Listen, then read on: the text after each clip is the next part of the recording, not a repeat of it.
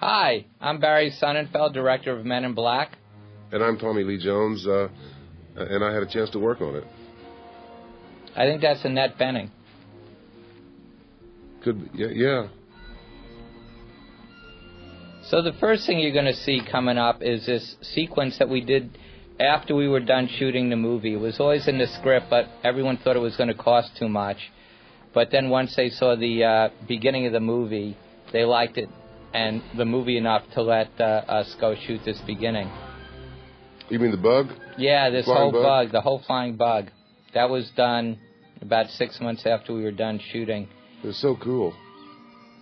And this part of uh, the whole bug part was done by a guy named Alan Monroe who did uh, visual effects on both Addams Family movies. There he goes. There he goes. And this type, the long type here, Yeah. uh, that was designed by Pablo Ferro, who did uh, Doctor Strangelove titles and um, uh, a whole bunch of movies. And I, uh, he did both Addams Family movies. I love this sort of long typeface. Hey, that Vincent guy is good. Mm-hmm. Yeah. Uh, is that? Uh, how did you do that bug, Barry? Is that a, a computer bug or Yeah. where the, did he come from? the uh, bug is in The dragonfly, isn't it? It's a dragonfly, and it exists entirely in the computer. Um, it was uh, scanned in from pictures and drawn, and then it was. And what about this background? Uh, I mean, that, that's that's in the that's in the in one of the studios at, at Sony, right? That's right. These are all uh, these backgrounds. Big Are, crane shot or something? it's all miniatures. The whole background is Hmm. maybe the size of a 20 foot, 25 foot long uh, run.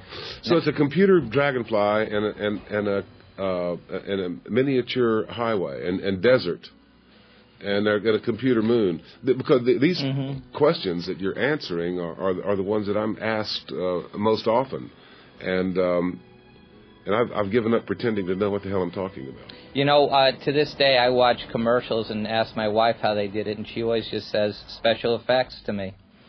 Um, so even that truck, that one truck was a real full-size truck. Everything else are little miniature cars. And uh, Graham Place was a line producer. We liked him very much. Who's that guy? Steven Spielberg, he's done uh, several movies on his own. Not only is he a producer, he directs as well. Oh, good. Yeah. He was very pleased with this movie, Tommy. Oh, you know, I liked it too. Walter and Laurie, who just uh, came up as the uh, producers, they're uh, uh, married and they're very, very beautiful. Damn bugs. Now, this whole scene is on the stage. Oh, God bless you. I'm sorry. Uh, even though it looks like we're actually out in the Arizona desert, this was all done on a big stage here at Sony Pictures. And those are tiny little lights to make it seem like the cars are further away. Yeah, and this was the, the, actually the first uh, day of work. Yep. The first day of work.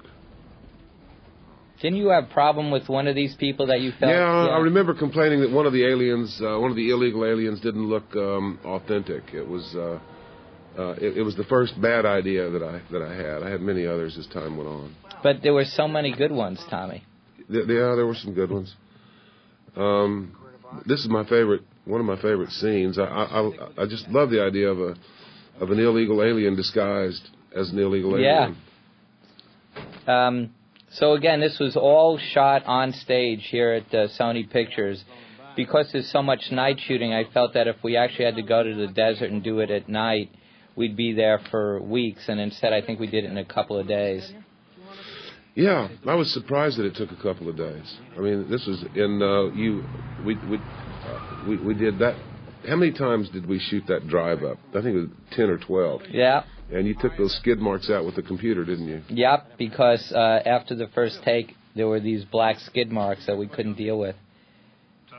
And you know, it's so much uh, better, I, I think, to be in the studio because it, it, doesn't it, it it doesn't look real.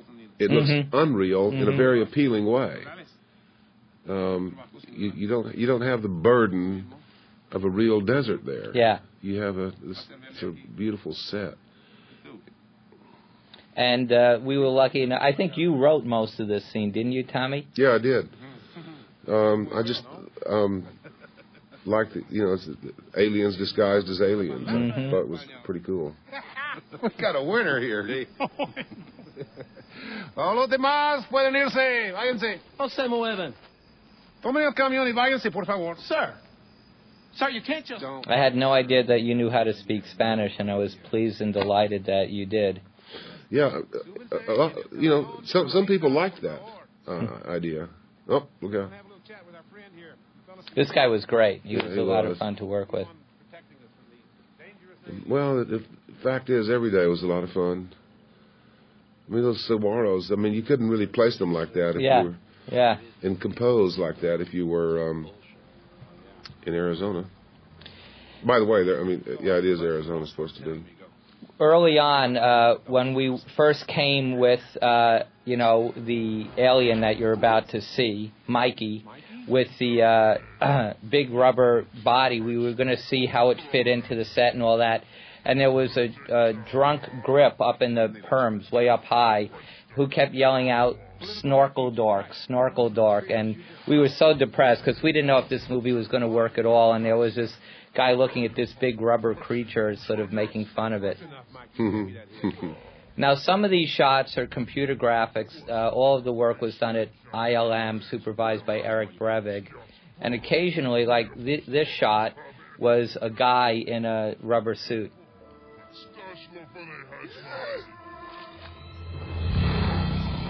But I love the eye that looks back over the top of the head. That is so cool.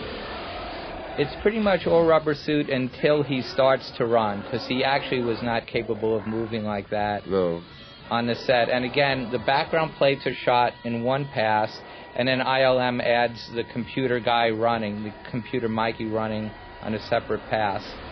And that's a 50 gallon drum of blue, weird, gooey stuff that we exploded in front of the lens. So that was real.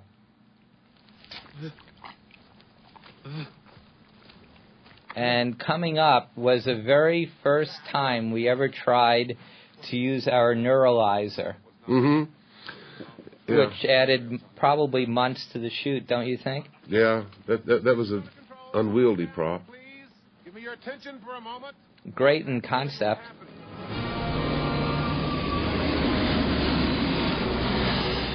I love these guys, these hazmat guys Oh yeah, with the little with the condom suits. condom suits and It's a gift from some friends from out of all their efficiency. Red eye here will isolate the electronic impulses in your brains, and more specifically, The the the device was unable to both open up and flash in the same take, which I thought wouldn't be a problem.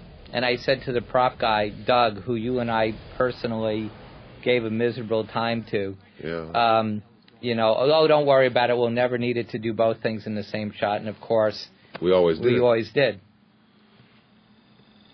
Who are you? Really? Really? I am just a figment of your imagination. Now look carefully Bang. on his face. ILM added an effect so that instead of it just being a flash, you can actually see veins in his face. If you mm-hmm. run it really slowly, you'll see red veins happening. Fellas need to exercise a lot more And I, I love that he's got this goose sort of dangling. Yeah. Have yourself checked out. Oh, those little details uh, add up. So this was like the first week or so of shooting. Will was still finishing Fresh Prince of Bel Air. So you and I got to have like about two weeks of work before Will ever came on. I'm sorry about back then.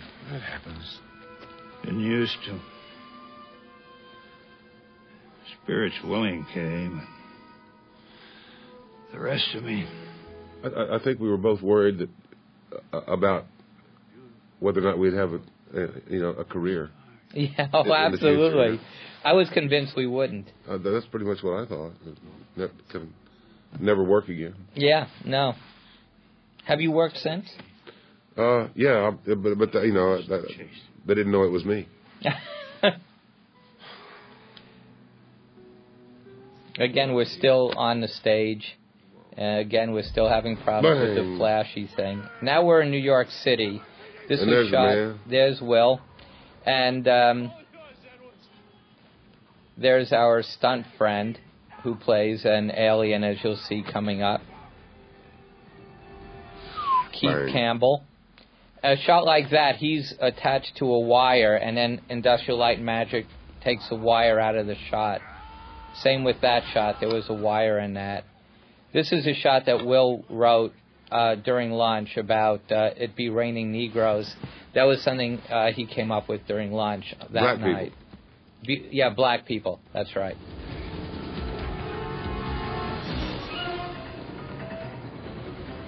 This is all by the Guggenheim. We were going to go shoot this at Philharmonic Hall, and at the last minute they wanted too much money, Yeah. and we came up with the Guggenheim, which is even better because it looks like a flying saucer. Yeah, I remember uh, really worrying about the whether you guys were going to put any bolts in in the wall at the Guggenheim, Right, right, and ruin the uh, Frank Lloyd Wrightness of it. the Frank Lloyd r- r- rightosity of it all, the, Exactly. the Frank Lloyd righteousness. That he does for real, Keith. He's quite a gymnast. yeah, kid's a good athlete. What a beautiful building. I was afraid you guys were going to break a window or You know what? They were very. They made sure we didn't. Again, coming up, see, there's a wire that we then remove in post production using computers. He's attached to a crane in that whole shot, climbing up the side of the building.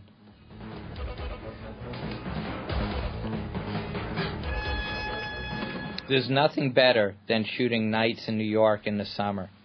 It's relaxing. It's uh, warm. It's humid. and the folks are so friendly and I just love it.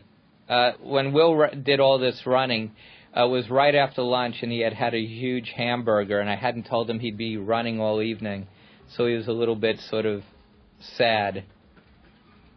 But I think he's running fine. yeah, he runs good, runs real good. Oh, look out! Coming up uh, uh, is an amazing shot. Uh, Keith will jump off the edge of the Guggenheim using a device called a decelerator, where you actually free fall, and at the last second, this wire that's attached to But, you. uh, tell about the eyes oh, the eyes. That Yeah. was done in post production too, with a computer. uh, with a computer uh, that m- made that second set of eyeballs. And Keith had never jumped off a building backwards before. And he was telling me how nervous he was. And I said, Well, I'd be nervous if I had to do what he's about to do. And he said, No, he was nervous about the acting. He wasn't worried about that fall, which, by the way, he did quite well. He did very well. Now, this shot's really complicated because the lights in the window are from one take. The camera was locked down. The lights in the window are from one take. You can see up at the top. What's that moving light up? Yeah, uh, what is that? Is I that an airplane? That might be Edgar Bugs uh, flying. oh no, no, here, yeah, here it comes. So that's com- that's the uh, computer doing that, isn't it? Yup. And the cow was from a different take, Yeah. Bang. There goes. and the truck. wood was totally computer generated. The stuff that flew towards the lens. Yeah. And here's our introduction to Vincent D'Onofrio. He was in Full Metal Jacket. What a fine actor. And, Yeah. and uh, these two people are very, very funny. They they don't look funny, but you uh, can't. But they make you laugh for a long time.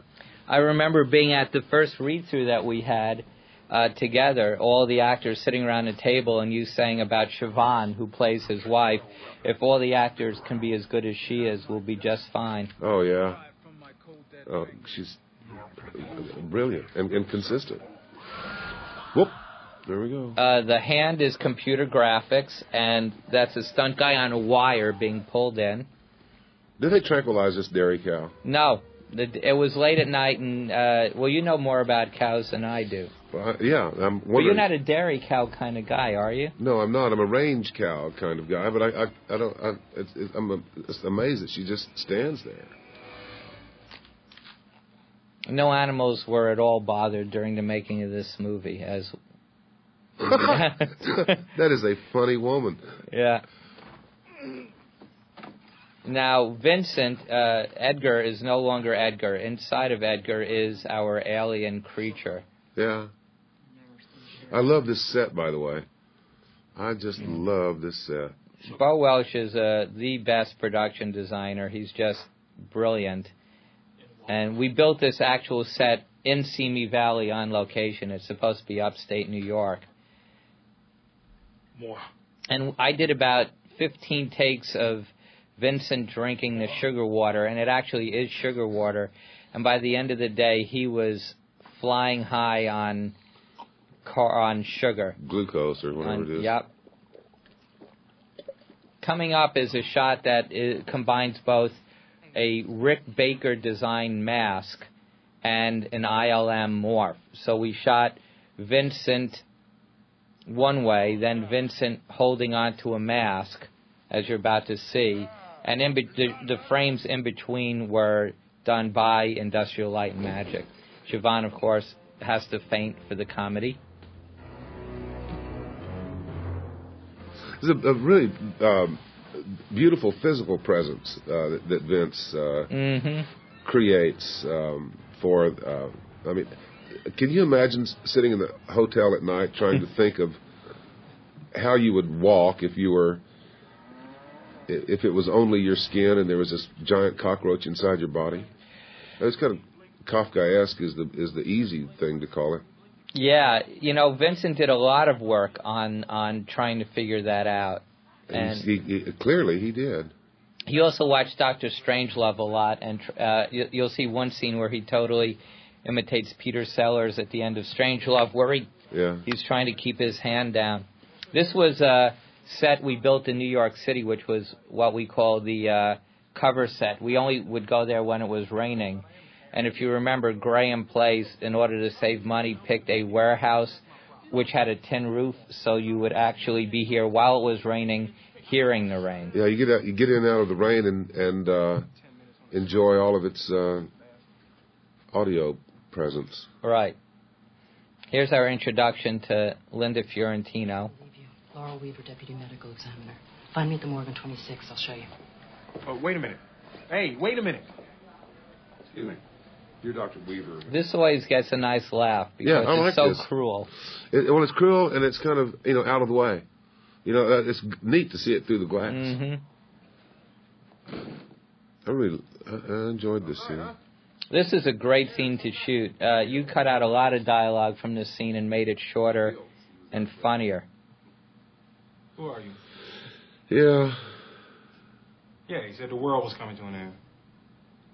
Did he say when? I, I never got my tie straight that day. No, but you know what? Uh, that line's so funny that no one's noticing. Did you? Did did he say when? Yeah. Come on, let's take a ride. It is funny. Then I, I remember not, uh, you know, believing that anything was funny, and that actually turned out to our advantage, Yeah. thanks to you. Let's double tap. Well, my theory is uh, the best way to have a comedy is when no one's trying to be funny. Right, and it's you know, I'm, I've gotten to be an old man without quite learning that yet.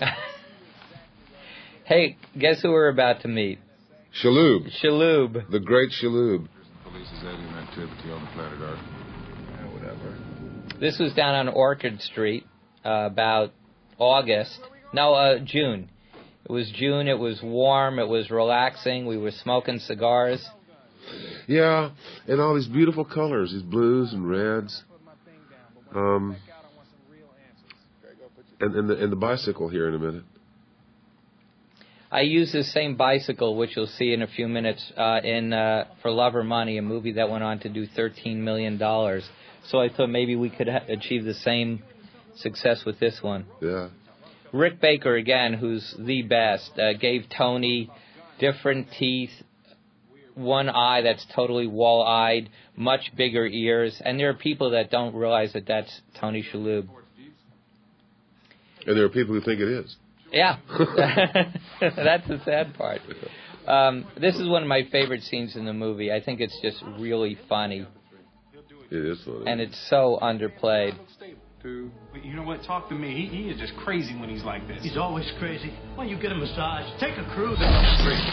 Uh, that was a little digital effect with Industrial Light and Magic. And this next shot where Tony's head grows back, it took seven months to do. Uh, we were working on the computer with it for seven months.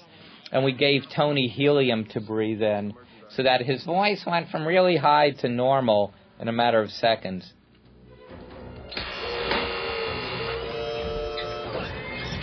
That always works. Yeah. I mean, by now, this movie is just just cool. You know, it's just it's just cool. If you're eight years old, it's cool. If you're seventy years old, it's still cool. Yeah. Um, I don't care who directed it or who's in it. I'm I'm loving this movie by now. Cephalopoid, Jeeves, you piece of... I do care who directed it. Oh, thanks. I care who was in it. You know, I don't know. God damn it, James! I don't know! All right, that's confiscated, all of it. I want you in there. We shot this. Uh, was it in two nights, Tommy, or one? This part uh, was one. One. Right. Right. We had places to go and things to do, and um, we didn't shoot too many takes ever. No. which I thought was pretty cool. And the cool, the really cool thing is how well prepared everybody was. Shalhoub was such a fine actor, Yeah. and uh, was ready. There, there it is. Yeah, that's uh check out for love or money. I can make a few dollars on the video rentals at least. We we did a very similar thing with bikes. By this point I'm trying to say for Will, who's really the audience's point of view, what's real, what isn't real. Did I just see that bike with lights, didn't I? Now we're in another set at this really fine Chinese restaurant Oh, that yeah. that uh by the way, do we know what the joke is that whose punchline is he's eating my popcorn? Yes, we, it, it, it's a dirty joke. Which Is we it? Can't, yeah, and we can't repeat it here, and it's not very funny. Um, You gotta go. Thanks for the egg rolls, kid. Hey, wait, wait a minute. Who are you? So that really, that whole outside there, that's still on the stage with uh, drizzling out the window because we were only ever on these particular sets in New York when uh, we had to go to cover because it was raining.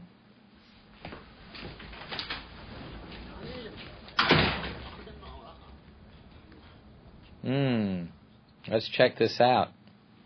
Coming up, um, this was again shot in Simi Valley, although it's supposed to be upstate New York. One of the things I love about this guy you're about to see is I love people that look like their profession. So I thought that this guy looked like an actual roach, even though he's a roach exterminator. Taking care of your pest problem. Uh, he's an actor, but he did his own stunt at the end. He falls down on his face, as you'll see. You know, I've noticed an infestation. you can see that. You know, I, I love it. When, uh, you, you can you can see that um, he's ha- this guy is having a good time. Uh He, huh. he- he's loving what he's doing. yeah, yeah. that's very engaging. Well, yeah. Uh, don't you want to get rid of him? Oh, the worst way. So that rod is Ooh, gross. CG, and all that green stuff is computer graphics. And there, he's on a wire, and then we just remove the wire and post. And this is the size of his spaceship, which of course he can't get in. I love how frustrated Edgar is this entire movie. Yeah. Everything about New York is just It so just doesn't work. It doesn't work. It's it's very difficult to come come ten trillion miles and get anything done here on this stupid planet. Yep. This is a, a set we built at Sony, and Bo Welch pretty much designed the set for this specific shot. You'll see that this is an elevator set. The camera continues to push in. We pretend the doors have closed, and you hear a sound. And then this next set that you're going to see is really just behind those doors. And we're about to meet Rip Torn. You're late. Sit down.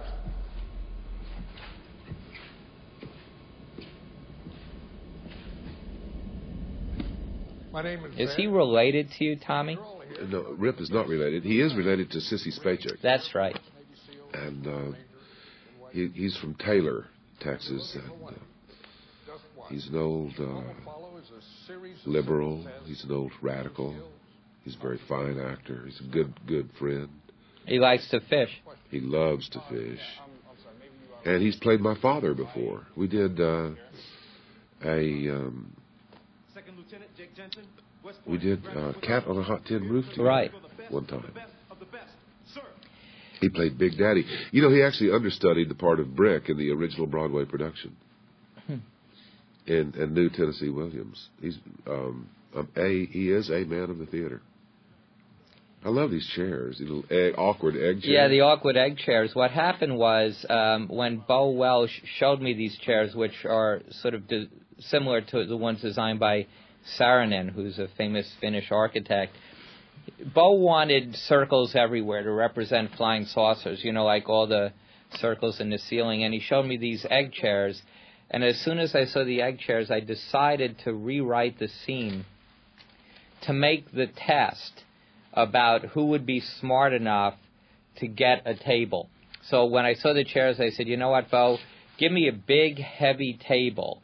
And instead of the test being an actual test, the test is only which one of these guys is a, a different kind of thinker that would think, you know what, this isn't about a test, this is about I need a table to write on.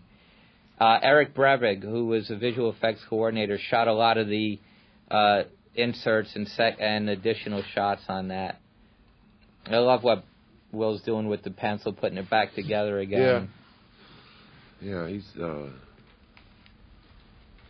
uh, physical comedy. Right on the on the page, this this scene wasn't very interesting. Yeah. Yes. And on the screen, it's uh, it is. It's one of those things also where the longer it goes on, the funnier it is. But you have to sort of figure out just, you know, how long is long enough. And here uh, we had Skip Lievsay, who did the sound effects, create a horrible, screeching, scraping sound for this. See, you you already know he's your guy. Yeah. Besides, he ran down a cephalopoid on foot. Oh, yeah. This is a scene that I didn't think was going to work, and in fact, when uh, I was having our first preview up in San Jose, I told all the Sony executives that I had left the scene in just so that they could see how it wouldn't play with an audience, but that I was going to cut it out of the movie. But I just wanted them to see. And of course, we have the scene, and it gets huge laughs. And yeah, I, I remember you, you. You never liked this scene. No. May I ask why you felt little Tiffany? Although Tiffany, the eight-year-old white girl, is pretty funny. How'd you come to that conclusion? Well, first I was going to pop this guy hanging from the street light, and then I realized, you know, he's just working out. And how would I feel if somebody come? It was an annoying set to shoot on. It took days. There was smoke. There were effects. There was strobe lights. Um, I let a lot of it be done by second unit because I just felt it was going to be a, an annoying scene to shoot. Rip's pretty funny there. This time of night with quantum physics books. She about to start some shit, Zed. She's about eight years old. Those books are way too advanced for her. If you ask me, I say she's up to something. And to be honest, I'd appreciate it if you eased up off my back about it. And Will ad libbed a bunch of this stuff. Or do I owe her an apology?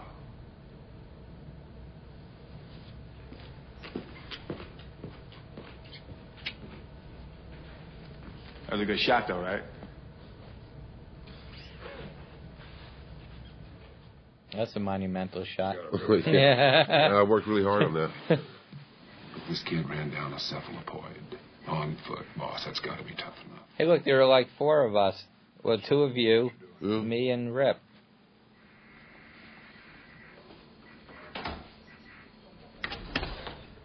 I love this next scene coming up. That was actually probably this next scene probably was a scene we did more takes of than any other scene in the movie because I didn't think that I was going to cut away very much and and uh, I remember that was the one time we were up in the late teens on this walk and talk. Yeah, that's that, that was. Um, I sure am glad that I took the time to learn my lines. Yeah, because it was doing it 18 times. Yeah, yeah. I love how these big lights. The, the big circles go yeah, overhead? the flying saucers going overhead. Yeah. I mean, graphically, it's uh, really cool. You know, I never believed this part. Of the whole movie? You this, didn't... this part here. Really? Yeah, I don't know why. Yeah, well, I don't blame you. It's a little, but this next scene is pretty. I believed every word of every word of the next scene. Yeah. Creatures Without a Planet. Did you ever see the movie Casablanca? What's interesting about the next scene, which is the scene where we get to meet what we call the worm guys, is uh, was Rick Baker's idea to use actual puppeteers and actual puppets. They were brilliant. They were funny and brilliant and and specific. I remember I used to always want to be on Sesame Street and, and work with Kermit, Right. but uh, I never dreamed I'd, I'd find something ten times better in my life. Wonderful time, and thank you for everything. Maybe I'll get a chance to work with Kermit someday. Maybe Kermit and a worm guy. Oh man, would that be great? Maybe, uh, yeah. No, I, I just love this. uh, and their rods are like sticking out of the backs into the wall, and the puppeteers were on the other side with monitors so they could see what you were doing. But they're just ridiculously obscene little worm guys. Yeah, yeah, yeah. Uh, Also, they're like the disgruntled workers. You know, they're always And they smoking. smoke and they drink coffee and they They steal. and they don't they steal supplies. and they you know they they don't they loaf Yeah, you know Yeah. they're loafers. I, I love the worm guys. yeah. They're some of my favorite people in the in the show. Now, this next scene was interesting because we were. Oh, I always very- thought that was a beautiful shot. By the way, the Oh, battery. thank you. Yeah. I just I love that. I love that. Doesn't it look like God. Will could just lift up a foot and crush either one of us, Tommy? Well, he's always been able to do that. this day we were in a very public place, which is Battery Park, and I don't know if you remember this, but for some reason it was one extra that always managed to kick like a can or something, make oh, I will never forget that. I mean, there was this, there was this one extra uh, with, uh, and, there was a, a can, and this guy would every time he walked by this can, he would kick it. And I don't know, you know, it was like psychotic can kicking extra. It made all this damn noise. and it was a hard day. It was hot. We were trying to do it in one day. The catch is you will sever every human contact But that architecture is just beautiful. anywhere. The round and the Yeah. and the and the uh, right angles in the background. Uh, I'll give you the sunrise to think it over. Now you remember when you first were sent Men in Black that it didn't take place in New York at all. It was in uh, elsewhere. El- Nevada and Washington and Yeah. Kan- Laurel, Kansas underground with big bugs that ate grape jelly. yeah, It was a very I love that structure script. in the background. Oh, the brick. Uh, Cannonade or whatever it is. Yeah. It's a little old fort to defend defend ourselves against um, aliens in in sailing ships.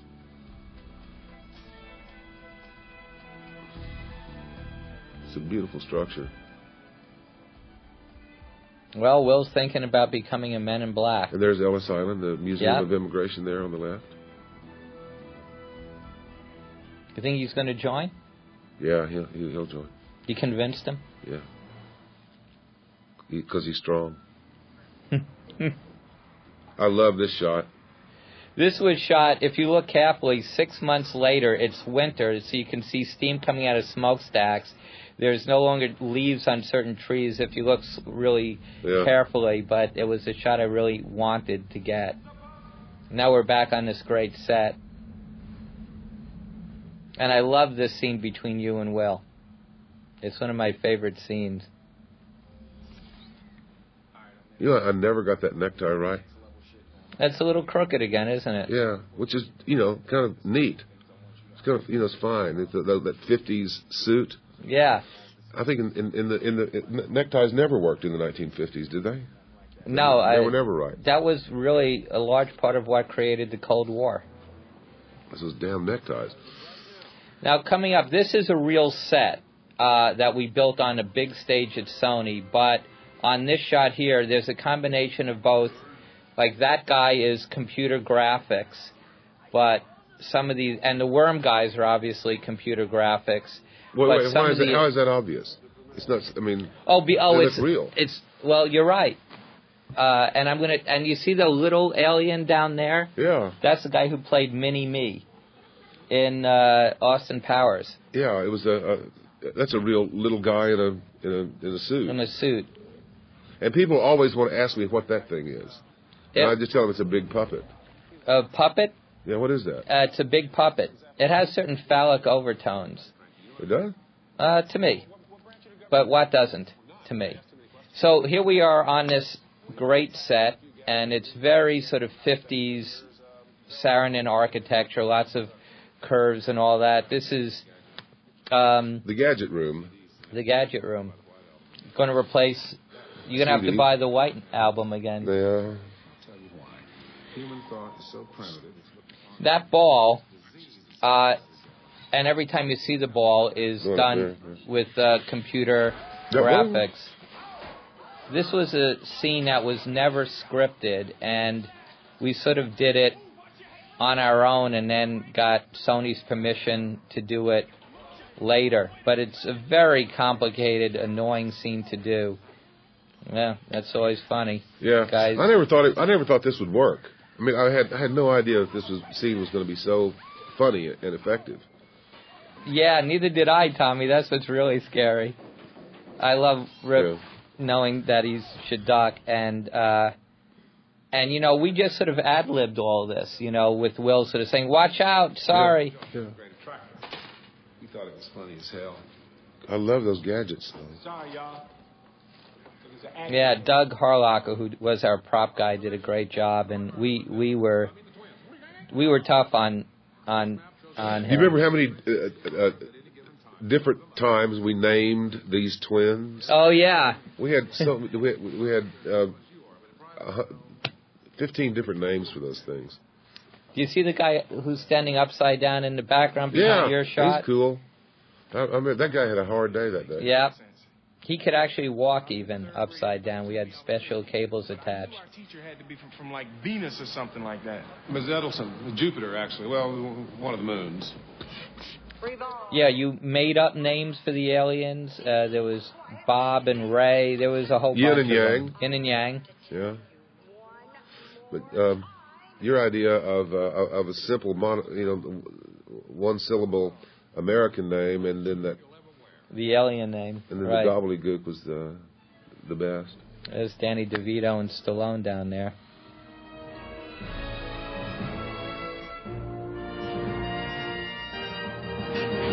You will dress only in attire specially sanctioned. Now we're up here at uh, in the locker room. I never thought this scene was going to work. How about that? You're a brilliant fake typist. Yeah, I mean, it, you know, when when you have when you have trouble acting, you know, getting really proppy is always uh, Oh, I see. always a help. It's another beautifully designed If you can't act, what you do is you act like you're doing something. Oh, I see. It's a, you know, not many people know that.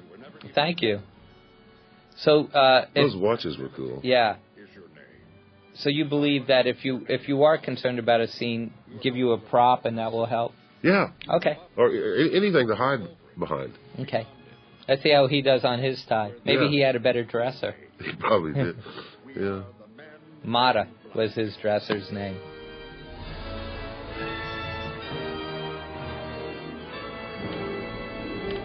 You know what the difference is? There you go. See? Yeah. Well, that's good timing. Yeah. Huh? Yeah. It helped. The whole acting worked. This look good. Now we're back in Manhattan on the uh, around Prince Street and Broadway, around there somewhere, with a cat.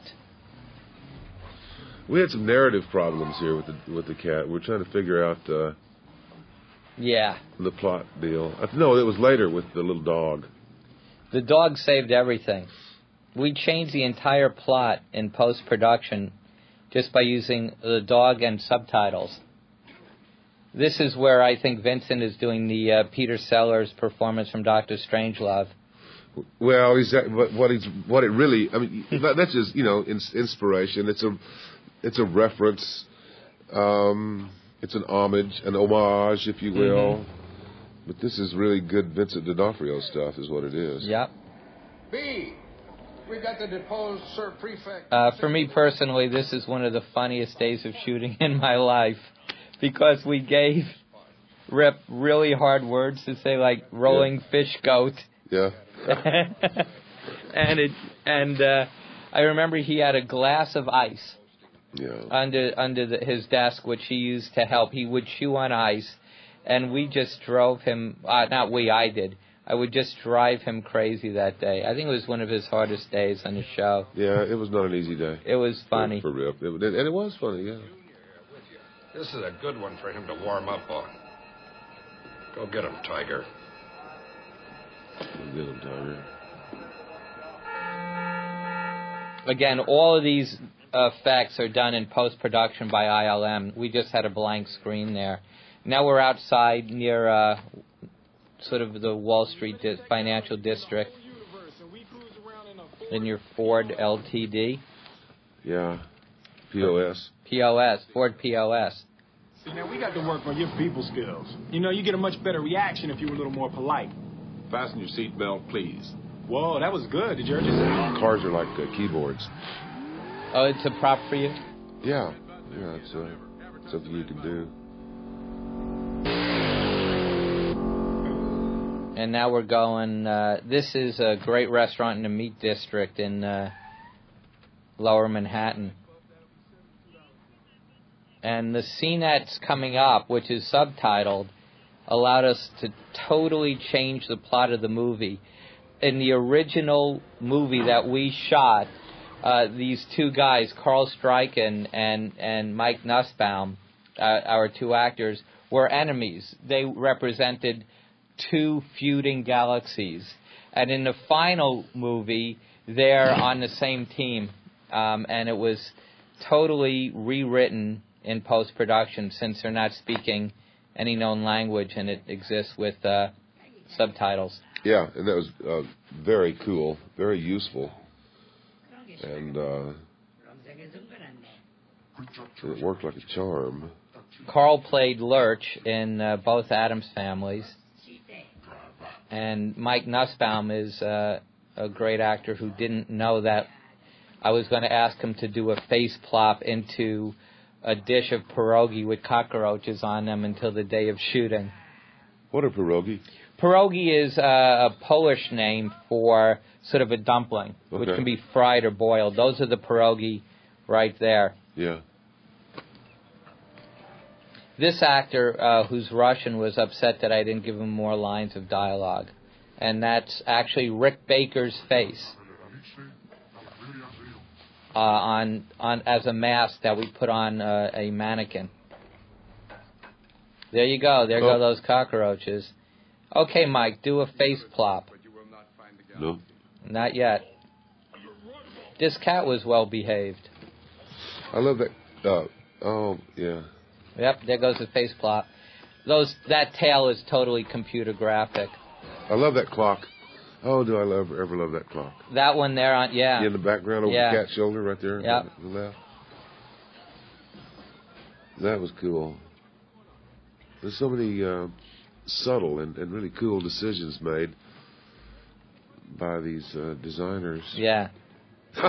Yeah, a little uh, strange love moment there. Yeah. Bo works with uh, someone named Cheryl, who's a set dresser, who's just fantastic. This is uh, actor named Patrick Breen, who's been in almost every movie I've directed, and he's no matter what, you just put him in a movie and he's funny. He's not only funny, but he's just real. Yeah, I mean, yeah. that's a, a big part of being funny, as you've always said. But this guy's this guy's real. Well, look. This scene, she was great too. This scene was uh, kind of difficult to shoot because, as you'll see, you know, Will gets thrown around in the background, and for me, what I love about this scene is how we never cut into a close up of Will, and the whole scene plays out in uh, in this one shot coming up without ever cutting. That was a shot that Steven Spielberg wanted me to do. We did this later. That that's not even blue sky. That was on the stage. So you and and and Patrick are in the foreground, and Will was shot blue screen. He had three different harnesses and Yeah. was being pulled in three or four different directions. And then ILM combined several different takes of that, and then animated the tentacles Yeah. and there's no cut. It all plays out. You're doing great, Ace. Yeah. This uh, the information that you're uh, sharing with us now is uh, those are, those are the questions that I'm asked most often. I never know the answer. I love the little squid.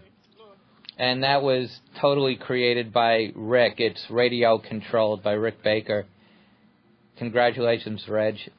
It's a squid. Yeah. And even the the vomiting that's about to happen was done actually using Rick's device. There's no computer graphics in that at all. It's all real. And this is one of my favorite moments because for me this sums up the entire movie. When you say to him anything about that seem Seem unusual, unusual, yeah. yeah, where do I start? It would scare Regic so badly that he'd risk a warp jump with a newborn. Let me check the hot sheets. This was shot down on Wall These Street. are the hot sheets. Best investigator reporting on the planet. Go ahead, read the New York Times. Didn't you and I go back and forth on whether or not we thought the tabloids were controlled by the MIB or not? Didn't we had some philosophical discussions about that? We did, and uh, and I, I, I'm- I don't remember what it was, but I know that I wound up agreeing with you. I think I wound up agreeing with you, but decided it was too late and we would just do what I came up with. But the, somebody had said that there there was uh, there might be some value to the movie if the uh, tabloids were under the control of the uh, of, of the Men in Black agency. In fact, that might be a factor in the um, uh, in in the original comic books, Right. uh, and that's where it came from. Because in, in in the comic books, the tabloids are under the control of uh, the agency. This is one of my favorite scenes. You know, I just love how flat you are, how insane Siobhan is, Yeah. and how Will is basically the audience's point of view into the movie. He's, he's, Will is so humane. But you know what? To me, what's really charming about this scene is that green grass and the blue sky and the black Uh-huh. and white cows. Yeah, yeah. It, it's unworld, un, unworldly. You know, it's un, it's out of this world, and you can see it right there in the through Yep. the window. That's just insanely simple hmm green hill, and that Hideous wallpaper. and the beautiful blue sky. You noticed earlier that Will started to drink the lemonade and spit it out, and we decided that was because there was no more sugar In the house. in yeah. the house because Vincent uh, Edgar Bug had drank it earlier in the movie. Did he say anything? Yes. He asked me for some water. Some, uh, In fact, this is was Will's first day of work. Yeah. We had you and I had been shooting for about two weeks, and we were trying to figure out the glasses. tap water. All right, Beatrice. There was no alien. Flash of light you saw in the sky was not a UFO. Swamp gas from a weather balloon was trapped in a thermal pocket and refracted the light from Venus. Well, wait, wait a minute. We tried a whole bunch of different things with this scene. We were just ad libbing different ways to go. And that weak ass story is the best you can come up with. All right. On a more personal note, Beatrice, Edgar ran off with an old girlfriend. You're going to go stay with your mom a couple nights. You're going to get over it and decide you're better off. Well, yeah, you know, cause, 'cause he, he never appreciated you anyway. Finally, you get fed up. You don't want to be part You of it. what? You kicked him out. And now that he's gone, you're going to go in town, you go to Bloomingdale's, you find That's yourself some enough. nice dresses. You've heard enough. Sell some shoes, you know, find somewhere maybe you get a facial. And, uh, oh, hire a decorator to come in here quick, because The other brilliant thing about leaving is in case Will was really screwing up with the comedy, you didn't have to be in the same frame with it. No, yeah, I was gone. Okay, look, check it out, man. When do I get my own flashy little memory messer upper thing? When you grow up. Mm, Okay. Please, not green.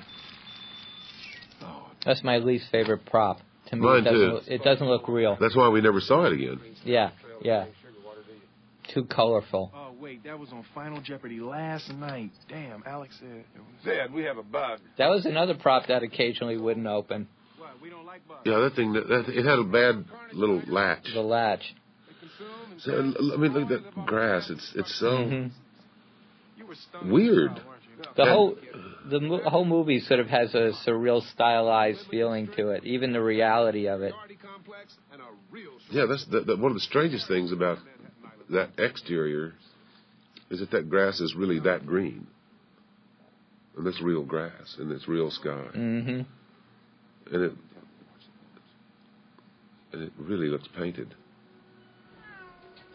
Now we're on a set. We're not actually in a morgue. We're back at Sony Pictures on a set, and I think this is the day I first taught you how to defend yourself if you're attacked by lying on the floor and kicking your hands and going like this with kicking your feet and going yeah, like you, that. that was your yeah uh, hand to hand to hand combat Yeah. lessons that from from Barry, and I you know there's things I didn't really I didn't know about how to defend yourself when you know, when you're being bullied on the playground.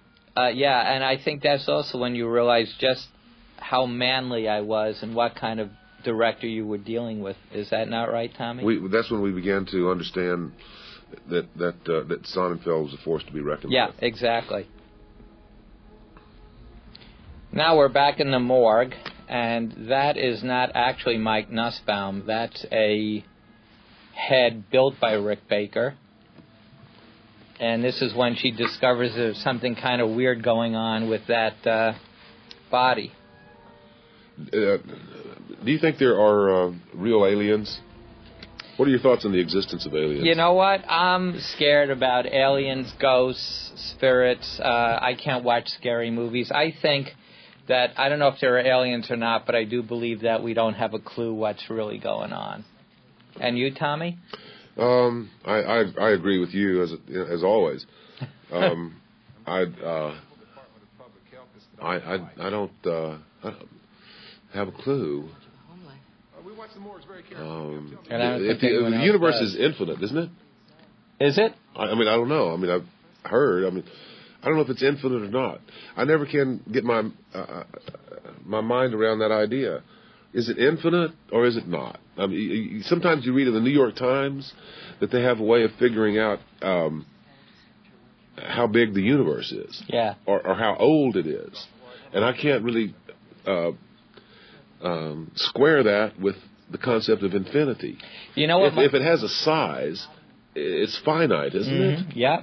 If it has a definable size, if it has an origin, it has a be- then it has a, a be- beginning, and that again this puts it outside the realm of or infinity or inside the realm. something- I like your theory, which you state in the movie, which is that 500 years ago everyone thought the Earth was flat. yeah, Uh, you know that basically whatever we believe in now will be proven wrong wrong later. later. So I'm kind of relaxed about it. I am too, but the question is. And because it's relevant to the, this idea about the existence of aliens, if the universe is infinite, then of course there are aliens. Yeah. And they, I bet they look exactly like our aliens, and that we just sort of G- got it right. got it right. Yeah. Yeah. But maybe the universe is not infin- in, in, infinite. Then we'd be totally wrong. Okay, now we've got that squared away. I'm glad we know that these things. now. Now I think what's exciting is we're about to see a really cool alien. Oh, I love this guy. We you know called what? him I- Chucky. Yeah, I thought he was. You know, you know what I thought at first? I thought this is just in, impossibly cute. Mm-hmm. Just Mhm. stupidly cute. And and then I actually grew to like this little guy. You know what I think also helped a tremendous amount is Danny Elfman's music in that whole section Yeah. had an emotional resonance to it that so that it didn't feel cute, it felt weighty and important. Yeah, Will's very funny in this he's scene, very funny. as is Linda by uh, being such a straight person. yeah. Uh, Hey, Will's always funny. yeah, You know, he, Will is so funny that if you stand next to him and don't do anything, they're going to think you're funny You're too. funny, too. Yeah. You know that's that's my theory about comedy. You, you only want one you, one funny guy, and then both guys are funny. That's right. You never want two comedians in a movie. No, all you got to do is stand next to Will and not do nothing. See, Mhm, And, and people think you're funny. Now you're funny. Right. That was a big plus for me in my life. A little deader. What do you think killed him? Bug? Dr. White. You're up, Sawyer. Okay, now we're about to meet Chucky. Now this is a really, for me, fascinating combination because in some shots, it's an actual mechanical head with a tiny little Oh, Chucky this. in it. Here we go. I love that. Like in that shot, the steam. that all is really happening there. But whenever we cut to a tighter shot Yeah. of Chucky talking, it's actually an 11 foot animatronic Chucky that we then photographed on a blue screen stage like that. And you, your mind perceives it to be small and that it's a close up, but that's an actual 11 foot mechanical device, like the size of something you'd see at Disneyland. And even some of the wider shots, we took the 11 foot head like that and These are- shrunk it down. Yeah, those are astonishing uh, shots, and the, the the opened face and the and this. Uh, I don't know if we'll see it again with that. Uh, with all the video screens because he's been using this guy, the Mike Nussbaum guy, to sort of like be his eyes, his his pickup truck his pickup truck. that he- Exactly. that he drives around. See that shot? That's an 11 foot tall device that's been matted yeah, into another shot. Prevent war, the galaxy is on Orion's belt. And we're coming up to one of my favorite moments with you and Will. Uh, again, talking about you know comedy by doing nothing is you know when Will's saying, "Aren't you afraid you're going to give her some long-term damage?" and you say, "Little." yeah. Killians are not going to like this. This guy was one of the royal family. I knew it. So again, uh, that whole mechanical scene is a combination of large, uh, large Chuckies, small Chuckies, great music from Danny Elfman. In New York. The other day, I was in this cab and this Also, uh, great puppeteering. Yeah. Look, that's what the little dude inside the big dude's head said, right? Right after. Damn, man. You did the flashy thing already. Hey, whoever you guys are, you're gonna. Watch, you'll notice in this next shot, Will doesn't quite get his glasses up. Hurry, Will. Did, did he get them up before you flashed or not? I'll never know. No, he was behind the, the uh, neuralizer. Yeah, oh, and, so and, and it's the okay. neuralizer is directional, so it's okay. Oh, I see, I It see. works fine. Okay. I was nervous about it. Yeah, I was too, but it, it works fine. Okay. He's behind. See, it goes in. It's it's directional. The neuralizer. Now we're back outside New York with our hazmat truck, which, see, part of the reason I wanted to set the movie in New York is I felt that if, A, if there were aliens, they would blend in and be most comfortable living in New York. Of course. And B, you could do things like that and no one in New York would even give a second thought to it. Yeah. Make it a happy memory. Yeah. That's a little ad lib you guys came up with. Yeah. The I mean, happy memory a thing. happy memory.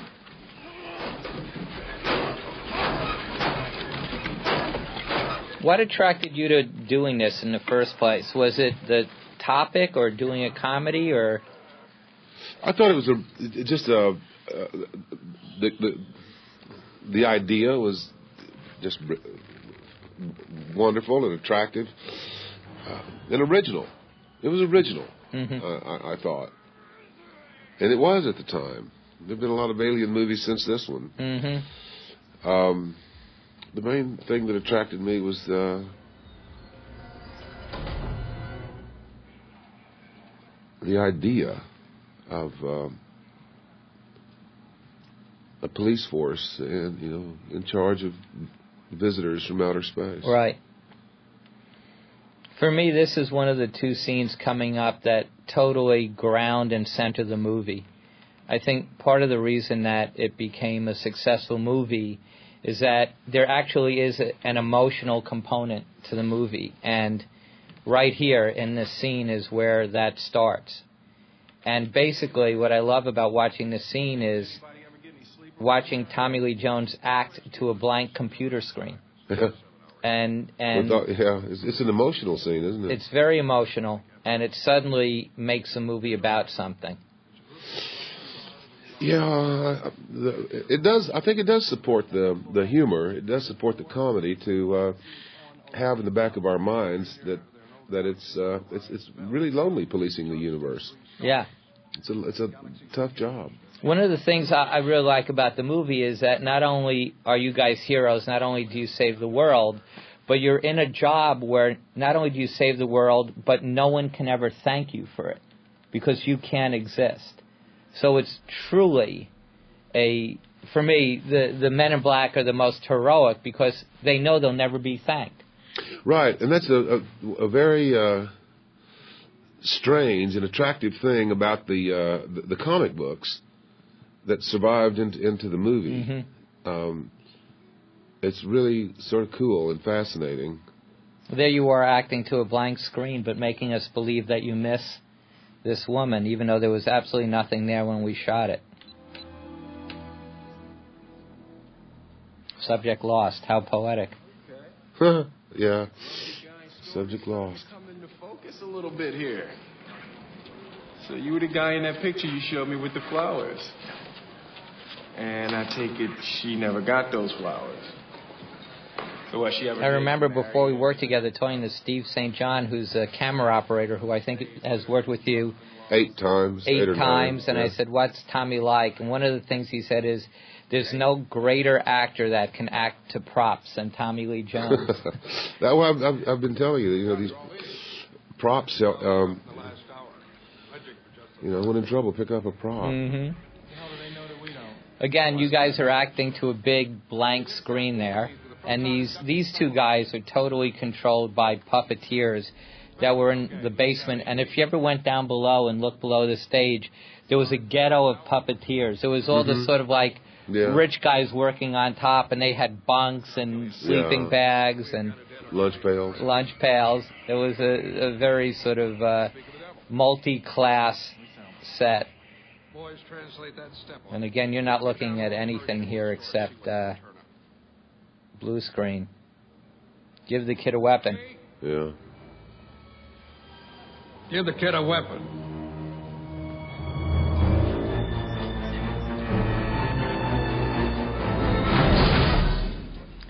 This is another moment that I love, and th- this scene was basically di- directed by Tommy. Uh, it was Tommy's idea to have Will point the little, the noisy cricket at him, right here, coming up, right there. Tommy said, "Why don't you have Will point the gun at me?" So this is, I think, where Tommy realized that he was a comedy director. That's right. That was the beginning of my comedy directing Yeah, career, yeah, right there, so. that day. And I, by the way, I'd love for you to direct a sequel if something happens to me. I will. I'll be right there for you. Okay, that would be great. I'd really appreciate it.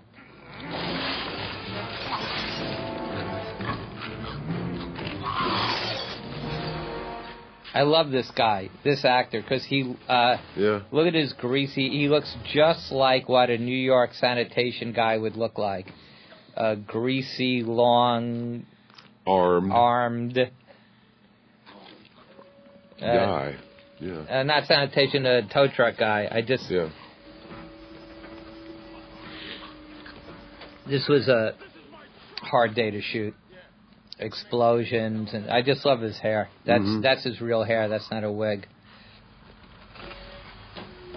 You know, there was something about New York that was really beautiful uh, during that time. Yeah, it was a great time of year. I love shooting in New York. The crews are the the best. Uh, the grips and electrics are smart and It seems to me that New York gets happier as time goes by. yeah. Maybe it's me. Maybe New York is always its own self in, in many, Mhm. uh, you know, We grow into it. over a lifetime. Uh, it was such a pleasure shooting here. That's Will on a wire that we pulled him back. That's it. That's the, uh, in the Edgar suit. Again, here comes another wire. No, actually, on that one, Will just sort of ran backwards and jumped into the cans.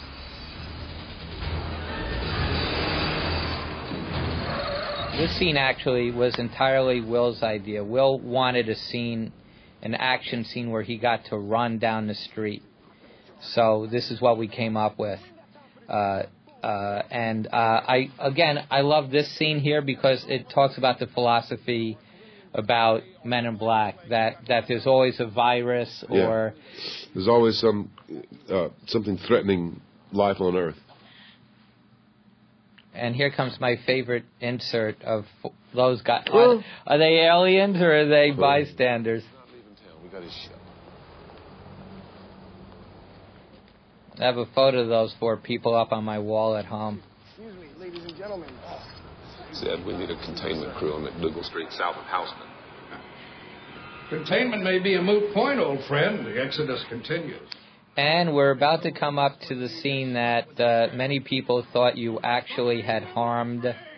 Oh, by the way, first of all, these guys, in this particular case, these are not puppets.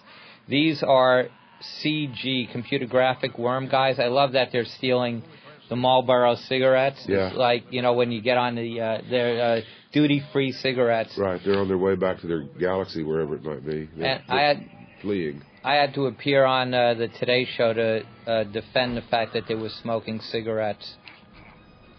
Um, Why? Why? They thought that, that it might it might cause encourage other other aliens to smoke. other aliens to smoke cigarettes. Uh, the scene where you uh, have the discussion with Frank the Pug, uh, uh, I just want everyone to know that every time we are in a close up of Tommy shaking the off camera pug, he was actually shaking a stuffed Balto dog, which was a uh, movie that Steven Spielberg had produced. Right. So, no animals were harmed in the shooting of that of the upcoming scene. In fact, uh, the pug enjoyed uh, getting uh, held by Tommy, as you'll see. And there were several um, of them. Yes, there were two. They didn't have to do multiple takes. No, And they loved it. they rehearsed for about six months. I love that the pug has a I Heart New York T-shirt. Yeah. The fact that those pugs have never, you know, had it so good. No, they're sad that Yeah, life has Yeah. been a letdown since Men in Black for them. Now you're about to see my neighbor Stanley Arkin cross the frame. There, Is that Stanley? that's Stanley Arkin. Bugs, Frank, what do you know? I know nothing. Not a thing. Got it, got it, got it. Okay, okay. Rosenberg Yeah. wasn't some two bit. And uh, the mouth movement is done by Industrial Light and Magic. Uh, but again, I just love that, you know, for Tommy's character, for Kay, this is not out of the ordinary. No. That's what makes it funny, right? Commonplace police brutality. Exactly. It's like there, he's he's shaking Balto, the stuffed dog. Oh, The galaxy is here. What do you mean here? Galaxies, hundreds of millions of stars and planets. How's it here? You humans, when are you going to learn that size doesn't matter? Just because something's important doesn't mean it's not. It's just fascinating, Barry. It's just very appealing. Uh, the situation here. Sure. Uh, you wouldn't want to if you knew that you you wouldn't want to miss that if you had a chance to go to the movies. You'd certainly want to take it. And again, uh, because we could put any words into his mouth that we wanted to, we totally changed the plot of the movie. In yeah, that by putting sequence. the cat up there Yeah. and um Okay. Because we really didn't know how to go on from that No, day. no, We didn't no. have the, so the cat really came in handy. We didn't know how we were going to get to the next uh, sequence. Hey, wait, does that say Orion on that cat's collar? I think it does. Um, all of the uh, the universe in that ball uh, again is done in post production by Industrial Light and Magic, as was the light reflecting in Linda's eyes, which was uh, done in post. As was that. We didn't actually go shoot that. Just so you should know. Yeah, I, I wasn't working that day. Uh, coming up is one of my favorite uh, scenes. I, lo- I love this scene. In fact, I wanted to play this guy that you're about to see, who's played by a great comedic actor named David Cross. But I thought that his sensibility and my sensibility in this scene are about the same. I just love how flat he is here. Thank you for making sure the bell works. Another typical New York kind of guy. Yeah.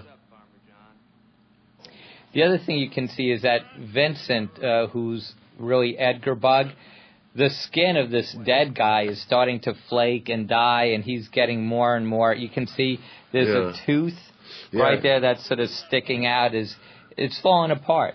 His Edgar suit is is deteriorating. Yep. Yeah. He uh, Vincent told me he was doing John Huston in this scene. Is it, Vincent is a, a brilliant actor. Yeah, yeah. Do what? Don't do it.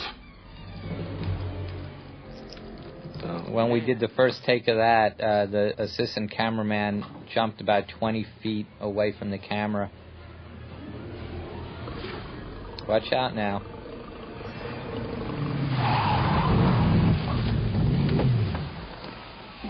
Look, Kay, uh, why don't you let me Tommy's quite the stunt driver. do is go in here and get a cat. It's not really that hard. But if you go in there, you're gonna lay your Jack Webb on her. This moment's a little dubious here. We got away with murder about here. Yeah. Him convincing you to leave him alone for five minutes. Well, it's like you said. If, you know, if we believe, the audience believes. But uh, it's hard to figure out why. Oh yeah, he was afraid that I would neuralize, her Neuralize her and, again. and hurt her brain. Wipe up, wipe out half of her med school classes. Yeah. Again, we're back on the set at Sony here.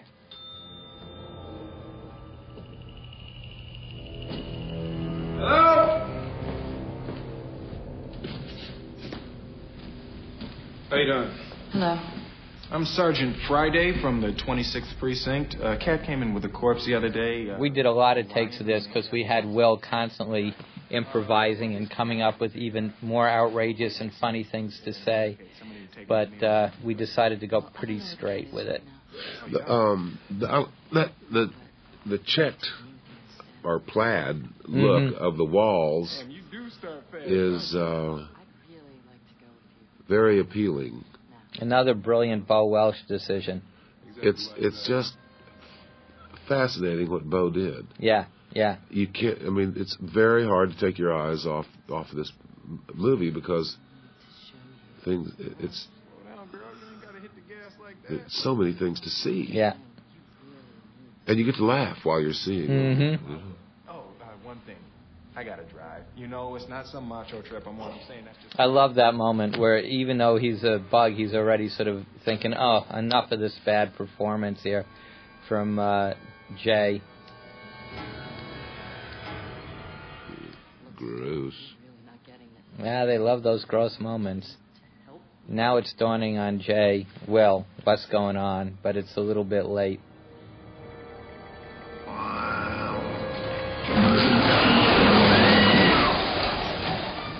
Freeze it, bud. I love the uh, writing in this scene. Well, if you weren't coming on like some drunken I never thought this scene would work. You know what? On the day of shooting, neither did I. Let her go, shit eater. Oh, listen, monkey boy.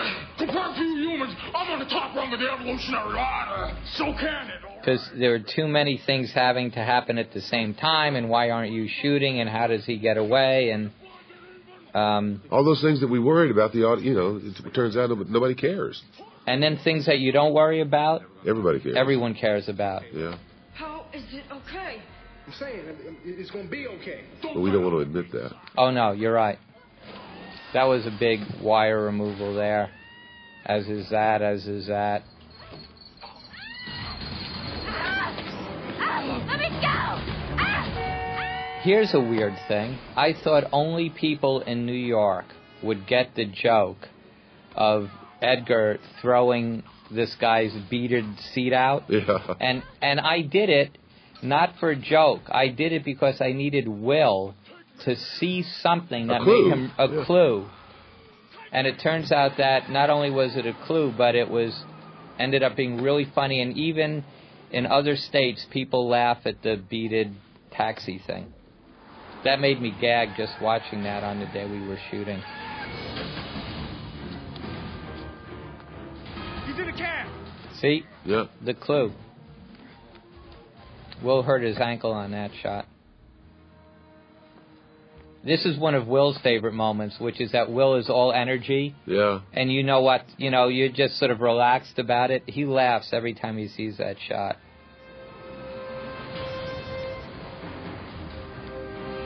He's he's hiding the noisy cricket behind his back. Yeah, yeah, yeah. That's smart. He's so cool.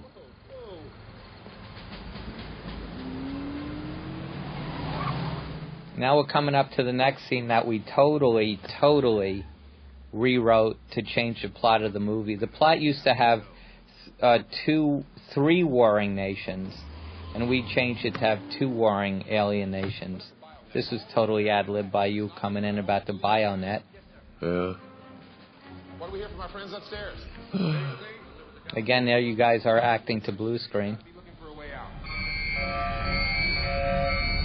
Warning. Photonic fusion detection. Warning. Hey, look, it looked like you were looking at us for a second. I thought all those people that worked in the uh, Men in Black headquarters, all those Yeah. sort, sort of extras in the background, I thought those people were all really cool. They were really cool. They worked hard and they they they got it. They were uh, they just did a wonderful job. You know who we haven't talked about is Don Peterman, the cinematographer who shot this movie. I thought he did a great job at making it look so specific and sharp and clear. The, yeah, you can always see, and there's always something to see, and and Mhm. the, the the lens moves. Uh, it never leaves. It's it's always starts in a beautiful composition, moves through a beautiful composition, and winds up on a beautiful composition. And um, it's you know, Peterman is easy to forget about because he never speaks, Yeah. but he sees beautifully. but you can always tell what time it is during the day by how low his pants are getting. Yeah. old Hey Old Guys is one of my favorite moments. Do those still work? And now we dissolve from here to uh, the real thing. matte painting uh, that's supposed to be the real thing. Oh, this supposed to be. It's a little fakey. Now we're actually uh, about to come on to one of my all-time favorite scenes in any movie, which is the uh, scene of you and Will driving upside down in the tunnel. That's another scene that didn't deserve to work when we were shooting it, don't you think? Oh yes, there are many scenes that didn't deserve to work, and and uh, Peterman, speaking of our Mhm. cinematographer, is no small reason for uh, our, our getting away with uh, the things that we did. Uh, we had tremendous, tremendous uh, boost from Elvis Presley Yep. here, And you singing and, to and, Elvis. and, and Chuck Berry, who wrote that that beautifully poetic song. So this is all done with uh, ILM, who did a great job in this scene. The tunnel and all the cars in the tunnel are miniatures, although the miniature was probably about 80 or 100 feet long. You are actually, you and Will are actually upside down in just a little bubble capsule. Yeah. I remember the unfortunate time when you guys were locked upside down in the capsule when Will farted. Yeah, I do. Uh, I've been trying to forget, but I but I do remember. There- you were very kind to him. Although Will was screaming, "Let him out! Let Tommy out!" We flipped you over quickly, but you were very relaxed about it, outwardly. So there you are singing upside down, Yeah. and uh, this this is a scene that was. You're right. It's it's the acting. It's Chuck Berry and Elvis Presley, and it's also a, just a brilliant job by Eric Brevig and all of his friends at ILM. I love and it's that. your and your your refusal to you know to, to be bored. your flat refusal to be bored for one minute. This was uh, shot on the biggest stage at Sony. It's where they shot the uh, Yellow Brick Road uh, for the Really? Wizard of Oz. Really? I, I didn't know that I worked in that same studio. Yep. God, I've been around the block a time or two. Oh, sure. Weren't you the mayor of Lollipop Land in the original? No, no, that Uh, wasn't you. No, that wasn't me. No. So that's a combination of a real set and a painting.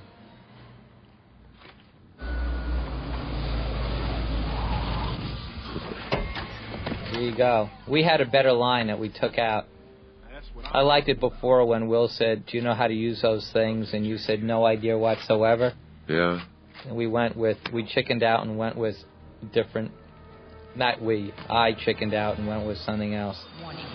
A minute to the destruction of Earth. A minute to destruction. People, the one, the one question people always ask me is, what is the most difficult scene?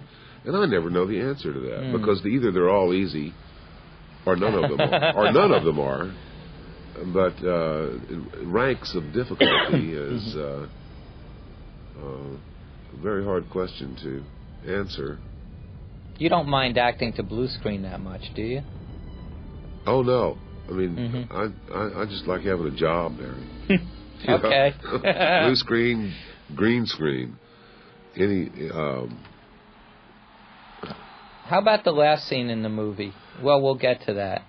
But I was wondering the emotional scene.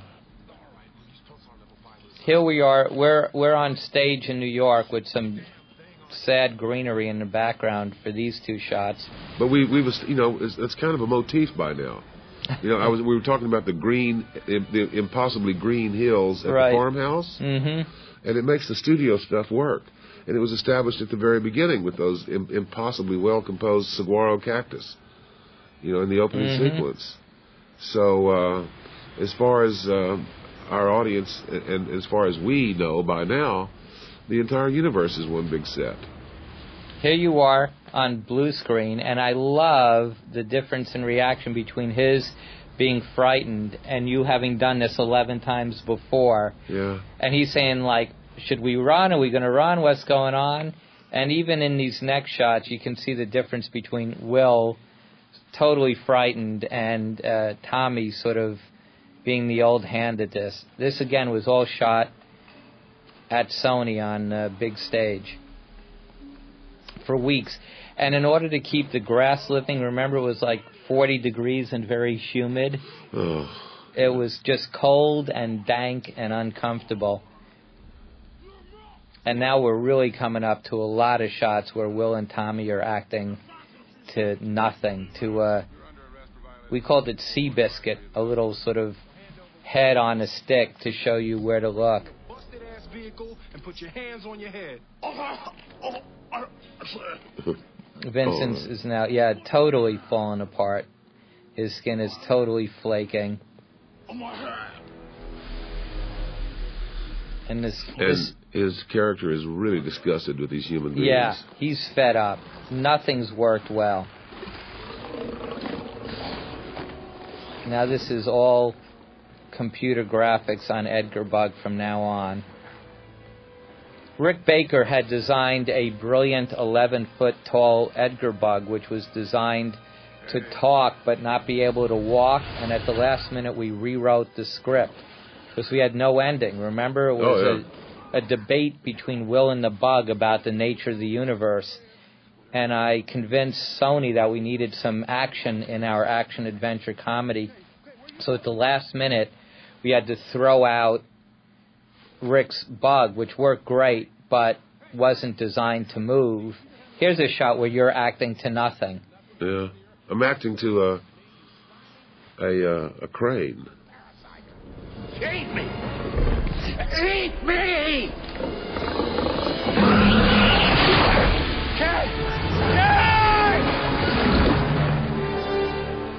And then the last shot, Tommy, that you did on the movie Is this one? is is those shots. That was in the most that that shot was the most difficult for me in the entire really. movie. It was yeah. You had to, you know, you like remember you put me we, in this Yeah. big uh, trough full of um, MS g- gelatin, Right. and um, And you had to act. yeah. Now, here's Will acting to a non-existing computer graphics bug, and this shot here where Will gets punched, that was online at ILM for about eight months until we could figure out a way to make it funny. And this is all Eric Brevig and his guys at ILM. But the last shot we did of Tommy was in New York City in this big vat of sort of mucus. Yeah. Oh, it's terrible. And we came up with this whole ending uh, a week before we shot it. We had been, uh, we had a year in pre-production, five months of shooting, and we still didn't have an ending. And the last weekend before we shot this, we wrote this ending where you know Will figures out to start killing uh, Edgar Bug's relatives. And a lot of this stuff that Will's talking about here was stuff that Will sort of wrote on the day. We had to count every cockroach betw- between setups to make sure that none had escaped for the uh, uh, Humane Society. They didn't want you killing any cockroaches? That's correct. We weren't allowed to, and in fact, anytime you see anything being crushed, it's like A rubber cockroach? it's a packet of mustard under a shoe. Yeah. But we'd have to Well, how are count. those cockroaches doing? oh, they're fine. A lot of them have uh, Gone on? just based on the residuals of this Yeah. movie. They're they're uh, moved They're on. very comfortable, I imagine. And again, this whole time, Will is acting to sort of a head on a stick walking towards him. all this ruckus, snatching up galaxies and everything. My attitude is, don't start nothing. That was a another cool very bug. hard shot. Yeah. It was surprisingly difficult to um, light that studio. Yeah. Very Uh, hard. I, I think it had something to do with the scale of things, didn't it? It was so big, and the green would absorb all the light, and all and the black uh, velour all around the stages. That was an insert we shot about six months later.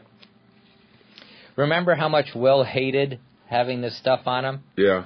You kind of enjoyed it, I think. Or Yeah. at least you didn't whine about it the way Will did. No, I, I started. You know, it's it's like a, a keyboard or a car, or you know any other prop. It's a it's some thing to do.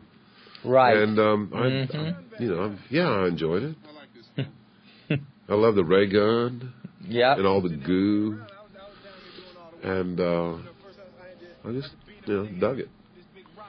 Watch out. I think half of Edgar Bug's still alive back there. Oh no. The, the fire, you know, I was like, ah, with the fire. Not bad for your second day of work, is it? Uh, this definitely rates about a 9.0 on my weird shitter meter. Should have been here for the Zeronian migration, 1968. 1968. I guess you weren't even alive in 68. we had so many attempts at the ending. At one point, Linda became a Men in Black, and you were neuralized. At one point, uh, she got neuralized, and you didn't get neuralized. Remember, there were about five or six endings over Oh. the course of. yeah. Yeah. But we seem to make only the right decisions, Tommy. Now, I, I love this scene. Again, for me, this this scene emotionally grounds the entire movie. I remember shooting it over two nights. It was windy. You Mhm. can see all the wind on the Yeah. shadows, and it was annoying, and and the generators were making noise, but it was so genuinely emotional. They're beautiful, aren't they? Stars. I mean, I never look at them anymore, but they actually are quite um, beautiful. Uh, Kay, you're frightening your partner. I haven't been training a partner. I've been training a replacement. Right there. Wait a minute, Kay. I cannot do this job by myself. Hey, guys. My apartment isn't anywhere near here. It's not even on the same island. Days, months, years. Always facing forward. I don't think that's your hands or Will's hands. Have we just ruined the movie for everybody? No. Okay. No, no. We tried to shoot that insert, Yep. but you were very picky about the timing of it. Okay, cut it out.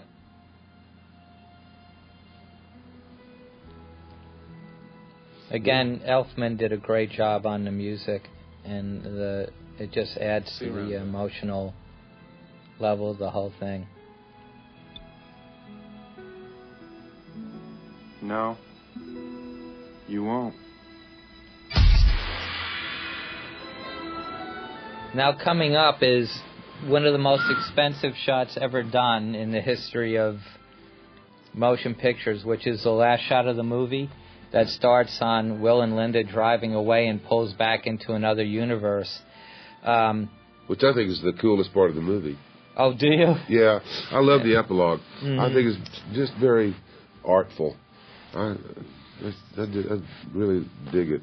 For me, it sort of sums up the uh, sort of philosophy of the whole movie, which is that we don't really know what's going on, and we think we do, and we think we're so smart. It's what Tommy tries to teach Will in the movie, which is, you know, Will always has answers, you know, but Tommy's been around and he knows there are no answers. And this this last shot after the Dennis Rodman joke was almost a million dollars. It starts here, and it's a series of zoom outs. The helicopter kept going higher and higher, and then the shots were perfectly combined, and now we're into total computer graphics. And again, uh, this was a shot that I had always wanted to do, but was not scripted. And when Sony and, and John Calley saw the movie in almost finished form, they agreed to give me the money to do this shot because I think it just feels like a really smart ending. It's very smart, and I, I remember hearing you uh, talk about it. hmm Uh, and I remember thinking, oh well, that's just another Barry idea. Thank and, you. Uh, and when I saw it, it, it was precisely as you described it, and uh, and and turns out to be my favorite uh, thing in the in the whole movie. It's uh, it's a very bright idea.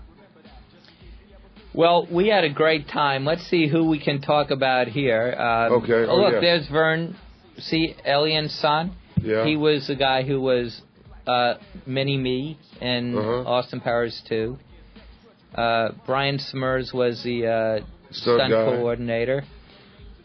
Puppeteers, Ed Alonzo, everybody. Look at all yeah. those puppeteers. Yep. Those guys did a great job, and they were their own society. Stephen Mullen dealt with all that whining from me over the years. That was, that was his job. Yeah. Listening to you, you whine. and Graham, who's still to this day my best friend. Yeah. Gabriella just had a kid, I think. If she didn't, I apologize. Jackie and Rob, they were very important doing all the uh, industrial light. Oh, now these, stuff. these set decorators. Uh, Steve St. John.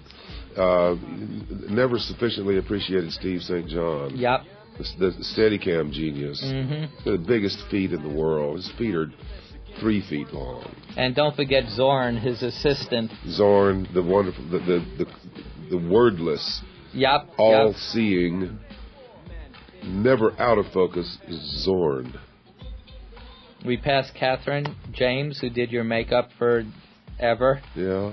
Peter Kurland, the sound mixer, who's done every single Coen Brothers movie. And is a really good crossword puzzle guy. Let's apologize again for all the people who, who, who, who were not mentioning, whose names we aren't speaking out loud as they as the, as the thing rolls by. Skip Lievsay, who designed all the sound, and and Lee, who mixed it. I also want to talk about Jim Miller, who was the uh, editor of the movie, who's edited every movie I've directed so far. Who spent almost two years on it. Oh, I love that. Bug Wrangler. Yep. Mark Jackson. Yep. Bug Wrangler. What a job. Two assistants to Mr. Sonnenfeld. Yeah. One assistant What do all for these Mr. assistants Jones. do? Uh, oh, you know, coffee. Okay. Bob Putentowski, who's a color timer, who's since retired, is excellent. And and uh, what is this? Tell tell what a second unit is, Barry. A second unit what it is are those you? guys that are shooting shots like cars driving up and inserts of bugs and cockroaches um, that you don't have time for. that I don't have time for. Neri Kyle Tannenbaum is great because you get to say Tannenbaum, oh Tannenbaum, whenever you see her. So that's Yeah. kind of uh, And she never gets tired of it. Huh? no, God, no, not when I do it. Uh, Dennis Gamiello is a key grip who's done most movies with me. Um, when I used to be a cameraman, and Rusty Angles, who was a gaffer for me for many years. And this is all second unit here. All of these guys, right? Yeah, now we're into yeah, now we're into uh. Rick Rick's guys. It took a lot of people to make this movie. How good is Rick Baker? Oh, Rick Baker, you know, the greatest thing about him is he's really funny. Yeah. He's really, really funny. If you don't watch him, he'll sneak over behind the camera and he'll paint a bruise on on himself somewhere, and, Mhm. and, and which looks like he's just been brutalized. Mhm. And then he'll step up beside you, slap himself, and then and, and, and, and then look to some you know really important producer and say, "Look at what this actor did to me." And That's the funny thing. you have to watch out for him. He's dangerous that way. Um, Rick Baker's a great guy. Do you know that if it wasn't for these eight minutes of end titles, I think the movie would have been too short to show on television? It's a very short movie. That's what, well, uh, well, so that's why the titles r- roll so slowly. Yeah, so slowly. I think there's eight minutes of titles. This is still we're still in the world of industrial light and magic here. Yeah. Who did a fantastic job. Wait a minute. Does that say headquarters surveillance egg unit? Is Yes. What, what is that? Remember the big egg screen at Yeah. Men in Black headquarters? All the visuals that went on there was a separate unit Oh, okay. done mainly on Macintosh computers as opposed to the big micro And we have the miniature system. tunnel units. Yeah, those each one of those cars in the miniature tunnel is about that big, and I think there were 80 of them at a cost of several hundred thousand dollars. Whoa. Now, the whole, remember we talked about the bug at the beginning of the movie, the opening title credits. That's a, Yeah. an entire different studio as well.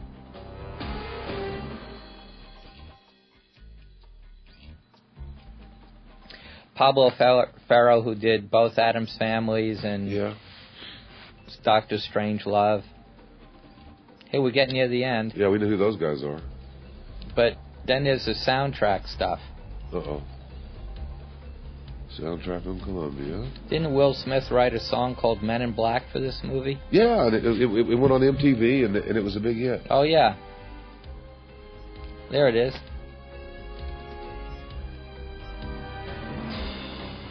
Promised Land. Oh yeah. And that's the only two songs in the movie. Animal supply, animal actors of Hollywood, They supplied Frank the Pug. and the cockroaches too. No, they were not the supplier of the cockroaches. They were insects of Hollywood. Uh, insects of Hollywood. you, there are so many of those. Hey, Susan Ringo's my wife. We call her Sweetie. Yeah. Well, Tommy, thank you for stopping by today and watching the movie with me. Oh, I've certainly enjoyed it. I, I I like this movie. You know. Imagine if we could have heard what we were saying. Right. Yeah. I really do like this movie. Me too.